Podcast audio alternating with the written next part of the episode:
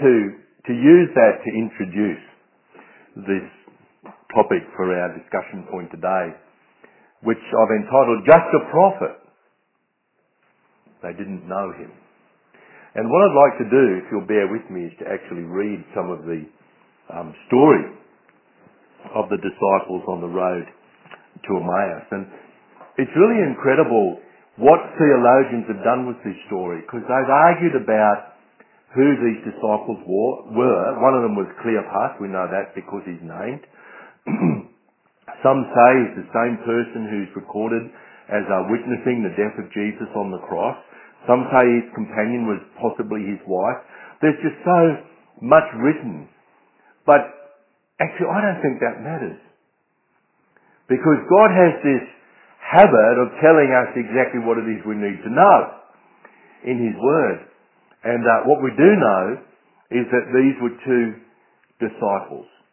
And they had almost certainly witnessed, or if not witnessed directly, they had heard about the crucifixion of Jesus.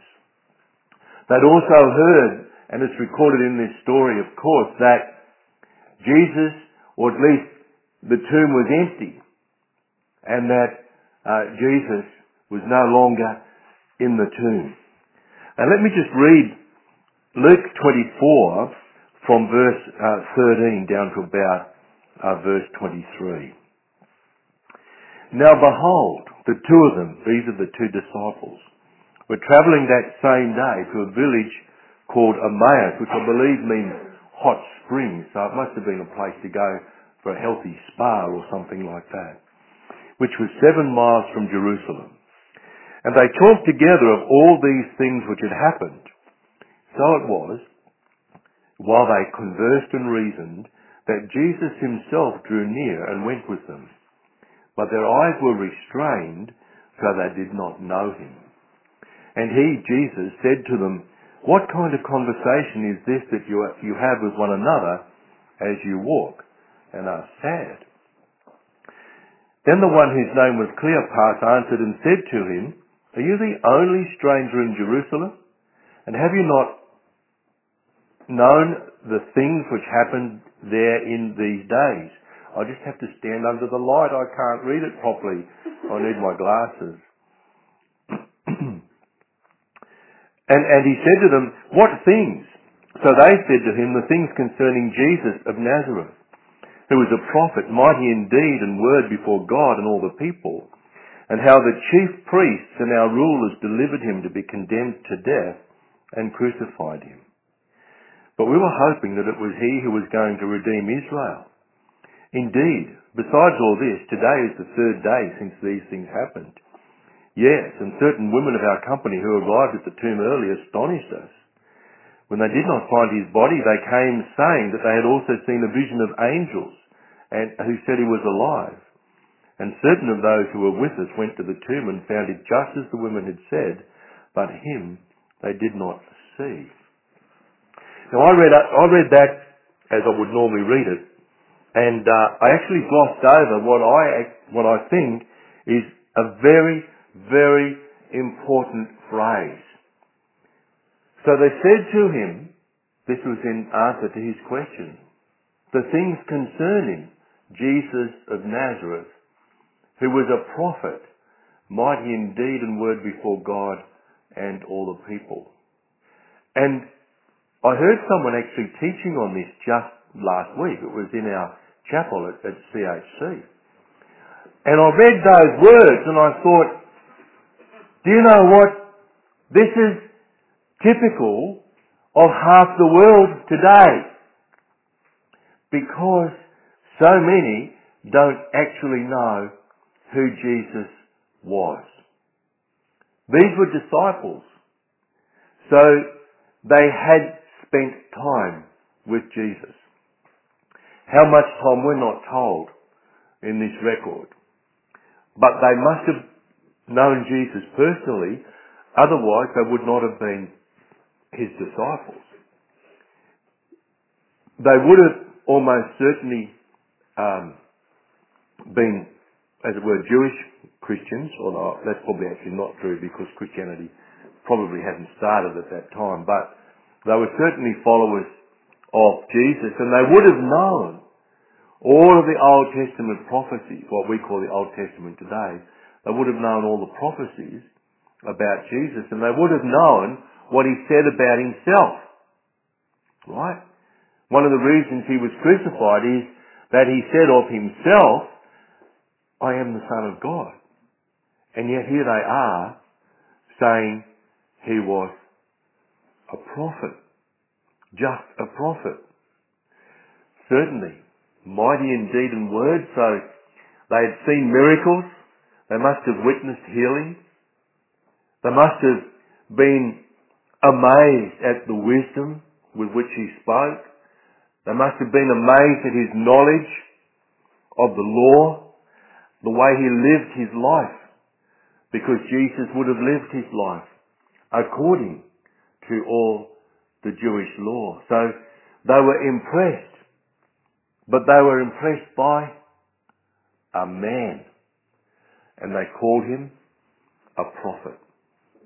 Let me read another passage. This is also in Luke, Luke chapter 9, um, beginning at verse 18. This is recorded in other Gospels as well, actually in more detail. This is recorded in the, in the Gospel just after he'd fed the 5,000. Now this doesn't mean it happened straight away, by the way, because the way in which um, literature was written in um, those times they didn't actually construct narrative in the way that we do. You know how we're always told to have, you know, an introduction, a body with your five points, and then a conclusion. That's not actually how they wrote back in that day. And, and so often, a record was not necessarily strictly chronological, and it was often ideas put together. So we don't know for sure whether this happened straight after Jesus fed the 5,000 or not, although it's recorded in the very next verse. And so straight after the, the miracle of the feeding of the 5,000 as recorded in the Gospel, it says from verse 18, And it happened as he was alone praying that his disciples joined him, and he asked them saying, Who do the crowds say that I am? So they answered and said, John the Baptist. But some say Elijah, and others say that one of the old prophets has risen again. He, Jesus, said to them, But who do you say that I am? Peter answered and said, The Christ of God. Other Gospels record that Jesus turned to Peter and said, uh, Flesh and blood have not told you this, but uh, my Father in heaven. So, even when Jesus was uh, walking this earth as God incarnate, as a man, even when he was doing miracles and the, the Bible records over and over and over again that all who came to him he healed. We have no idea how many miracles he performed because the Bible simply isn't big enough to record them all. So people saw these miracles, but they didn't actually connect Jesus with the Messiah. And despite the fact that he himself made that claim, I am the Son of God, people didn't believe he was who he said he was. So they had all this evidence. Massive evidence. And yet so many didn't identify him as Jesus, the Messiah. And, uh, you know, we can reflect on that and think, they were pretty stupid, weren't they? To have had all of the prophecy in the Old Testament, to have had the opportunity to actually, almost literally, rub shoulders with Jesus, and yet they just thought him of him as a as a prophet. Even these disciples on the road to Emmaus. They thought of him as a prophet. Well, let's have a little look and see what people think of him today. This is from the most recent National Church Life Survey, 2011. There is one just about to happen now. They, they do it um, right after the census, actually. So within the next month or so, there'll be a new National Church Life survey. But um, and I've just taken one chart out of a publication that the National Church Life Survey people um, put out, and and this one is of people who go to church. Um, no, I beg your pardon. This is this is of Australians. They don't all go to church. That's the dark green bar. I was looking at so many charts yesterday. I'm getting a bit mixed up now. But you can see that uh, people who attend church weekly or more often have a strong belief that the resurrection was an actual historical event. It's actually 71%. You can just, if you look very carefully, you can see 71% of uh, people who go to church weekly or more frequently strongly agree that the resurrection was an actual historical event. And those who go at least monthly, 34%. Are those who are infrequent attenders, 10%, and those who don't go at all, only 4%. And that kind of makes sense, doesn't it? It might be a bit surprising that less than three quarters of those who attend church weekly or more often believe in the resurrection, that there's 25% who don't. So you've got to wonder what they actually believe in. Um, and then you come down here to strongly disagree with the historical fact of the resurrection. And um, of those who are going to church, it's about uh, 3%. Of those who never go to church, it's 31%. Now it's quite interesting, I think, because what it implies is, and there is actually another, another chart that shows that a lot of people who never go to church do believe in the resurrection. And you, you can do surveys, they believe, you know, in God and or, there's a lot of people who have religious beliefs, but they don't actually express them by being engaged in a local church. They don't read the scriptures and so on, yet they still actually have some kind of belief. I had a look at some other data. Uh, this is from the Barna Research uh, Group. Now they, they do a lot of really outstanding research, mainly in America, and I can't find this replicated for, for Australia. So just like the disciples on the road to Emmaus, they, they were coming to terms with this idea of the, the resurrection they thought he was a prophet. A lot of people think Jesus was a prophet. So there's a lot of people who have respect for Jesus, for what he said. They believe he was a very wise man. They believe that he had keys for good living, but they believe he was just a prophet. So the the light um, turquoise bar here is all adults in the United Kingdom. I couldn't find this for Australia. The uh, slightly darker one, it's, it's uh, white UK adults, and the dark bar is UK ethnic minorities. You can see, and this is the population as a whole, 29% uh, believed he was a prophet or spiritual leader, but not God. And but, but uh, 43% of ethnics. Jesus is God in human form who lived among people in the first century. Uh, 22% believe or strongly uh, believe that that is true. Uh, oh, sorry, 20, that's 22% of all UK adults. And Jesus was a normal human being, not God, 17%. So there's a variety of, of belief. And the reason why I wanted to show that is just really to underscore the point that, you know, those two disciples on the road to Emmaus weren't so stupid after all. The fact is, it's difficult to actually believe in the gospel. It's difficult to actually believe that there is a God who loved us so much that he sent his son to die a substitutionary death for us. It's difficult to believe that God had the power to raise Jesus from the dead, to defy natural death and to raise him from the dead. It's difficult to believe that Jesus was the person he said he was, despite the fact that the Bible is one of the most historically attested documents that we have today. There is more evidence to suggest in the historic, the historical accuracy of the Bible than many, many other ancient texts. So it ticks all the boxes as far as historical um, accuracy is concerned, and yet we still have so much trouble believing that Jesus is really who he said he was.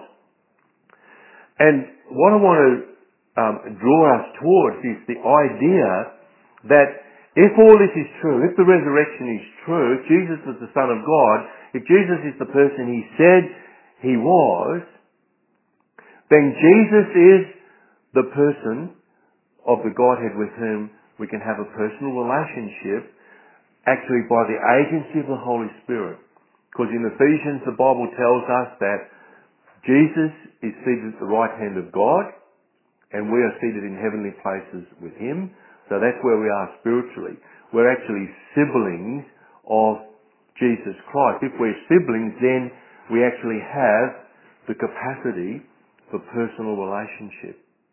And that's what is missing in so many people's understanding of Jesus. These disciples saw him as a prophet, not as someone with whom they have an intimate, personal relationship.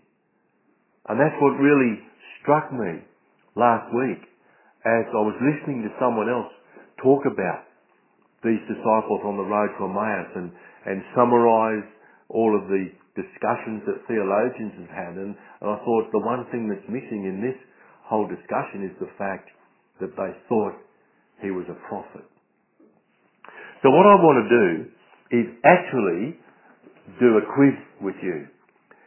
This is not a quiz for which there are right and wrong answers and I'm not going to pick it up and and um, score it or anything like that. This is for you personally.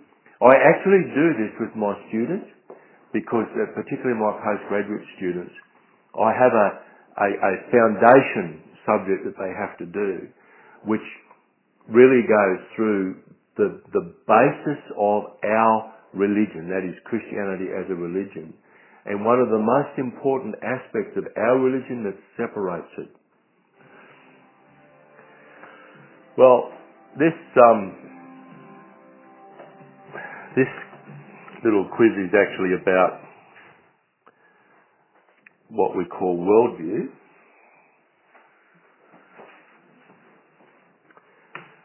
Lots and lots of definitions of worldview, but it's really the way in which we filter our experience of the world and everything we learn about the world. In terms of philosophy, it's it's what they would actually call pre-knowledge. We actually form our knowledge based on some presuppositions, and those are our most fundamental of beliefs about things like why I'm here, what's the point in life, and what happens when my um, physical life is over. There are lots and lots of different ways in which we can actually classify worldview. This is based on just four, but there are books and books and books. And um, the way in which it's classified is not all that important as long as we've got a category that talk that allows us to acknowledge that the Christian faith is focused so strongly on the idea of a personal relationship with Jesus Christ. So the A Um, responses are actually consistent with naturalism. Now, the, the philosophy of naturalism essentially says there is nothing spiritual, everything is physical or natural, so there's no supernatural, and that essentially we can explain everything by natural laws so physics and chemistry and biology and so on. And it portrays a human being actually as simply being a bunch of electrical impulses, chemical reactions and um, hormones. So we're hormones, chemicals and electrical impulses essentially and that basically explains everything. That's a very prominent worldview today. Uh, a lot of people ex- essentially explain everything on the basis of uh, chemistry, biology, physics, those, if you like, hard sciences. And there's no room at all for anything spiritual. Uh, once we die, we simply get eaten up by the worms, we decay, and we might make good fertilizer for a rose bush or something like that. The next category, which is the B in that little questionnaire, is animism. And uh, animism essentially explains anything that's unexplainable in purely natural terms on the basis of spirits that are everywhere. And, you know, if you go back in history long enough, even in the sort of Western countries, diseases and sickness were explained away by animal spirits animal spirits were these things that got inside you. They were spiritual beings that got inside you and cause the symptoms of, of illness. And of course, there are many uh, tribes these days that we tend to think of, I suppose, as being primitive that have animist beliefs. So every everything that you can't explain by a purely physical uh, phenomenon is just explained by spirits. And spirits are whimsical, they're, they're not consistent and they're certainly not motivated by love. In fact, more often than not, spirits are motivated, motivated by, by evil. Then the next category is um, a category we call theism. And theism, uh, it's not? oh, sorry, Far Eastern thought. Beg your pardon, I, I should be reading my notes, eh? Far Eastern thought, and, and this is really only a very brief summary, basically says that we're all part of the cosmos. We're all part of the cosmos. So we don't actually have any individuality and actually what we might experience is not really an experience at all and that there really is nothing objective. It's all kind of melded into this um, cosmos. And so what we actually do in the Far Eastern uh, religions is we remove ourselves from the reality of life and somehow have an existence which is separate from from life. So we tend to deny things like uh, illness, and we tend to uh, denigrate or downplay the importance of our physical being, our body, and so on. And so we do things like wear the Hare Krishna gear and walk up and down the street banging drums and all of that kind of thing. Um, and one of the issues with actually all of these um, worldviews is that we don't have any control.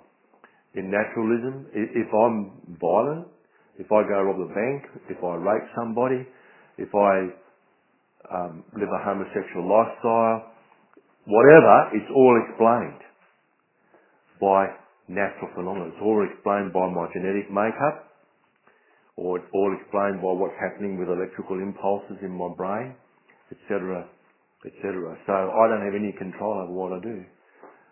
No control, no responsibility.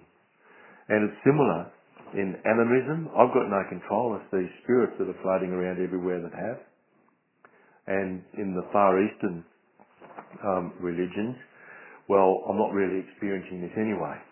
Or I can have a tran- transcendent experience where I'm not really sick or I'm not this, I'm not that. So, again, I've got no responsibility. Then we come into um, theism. The, the central idea in theism is that there is a God who created. A God who created. And Christians believe in the God who created. But in theism, the God who created is actually the God up there. And we can apprehend that God intellectually, but not in the sense that we have a spiritual connection, a personal, day by day, moment by moment relationship. And uh, that's level D, if you like, um, in that questionnaire. And then the one which is totally consistent with the idea that yes, there is a God who created, but also that there is a God who desires to express his love for us through personal relationship. And that's called relational revelation. Now I'm not going to pick up those questionnaires, that's just for you privately, and I wouldn't go and do damage to myself if you didn't get all um, option E's in there, and not many people do. Not many people do because it's actually very common for us to develop a concept of God who is thoroughly external to us. And he's the God up there, creator, sustainer, but we tend often, and as Ainsley pointed out in her communion message, we, we still see ourselves as sinners separated from God by sin. And as Ainsley illustrated with the, and it was nice to have blue blood, royal blood of Jesus, that we see that just covering, covering the sin, but not actually changing the sinner. And the whole point of Jesus' death on the cross, his resurrection, his ascending into heaven and sitting at the right hand of the Father where we and we're seated with him in heavenly places is that we are changed and we become beings who are actually capable of having a personal relationship with Jesus Christ. So um, I don't want anybody to feel any sense of condemnation. That's not the point here at all. But the point is, because of your experience, just like those disciples on the road to Emmaus, they saw Jesus as a prophet. They weren't wrong, he was a prophet, but they didn't have the fullness of understanding of the deep, deep truth of the gospel of Jesus Christ. And uh, we might leave it there because we've now gone over time. We don't like to go over time because if we go over time all the time, you won't accept the invitation next time. I like this little cartoon here too because I think this is the essence. You see, my sheep listen to my voice. I know them and they follow me you know, you can only develop the capacity within yourself to fully consummate your relationship with Jesus Christ if you spend time in the Word and if you spend time in prayer. Because eventually you'll get that revelation of what it means to have a personal relationship. And I've shared with you many times that, you know, I talk to God when I'm driving to work because I need His guidance even in terms of what lane on the motorway to take so I don't get caught up in traffic or have a prank or anything like, like that. So I think we might um, leave it there. But just before you go, I do want you to have a look at the little promo for our time of connection. Oh, Don't you like the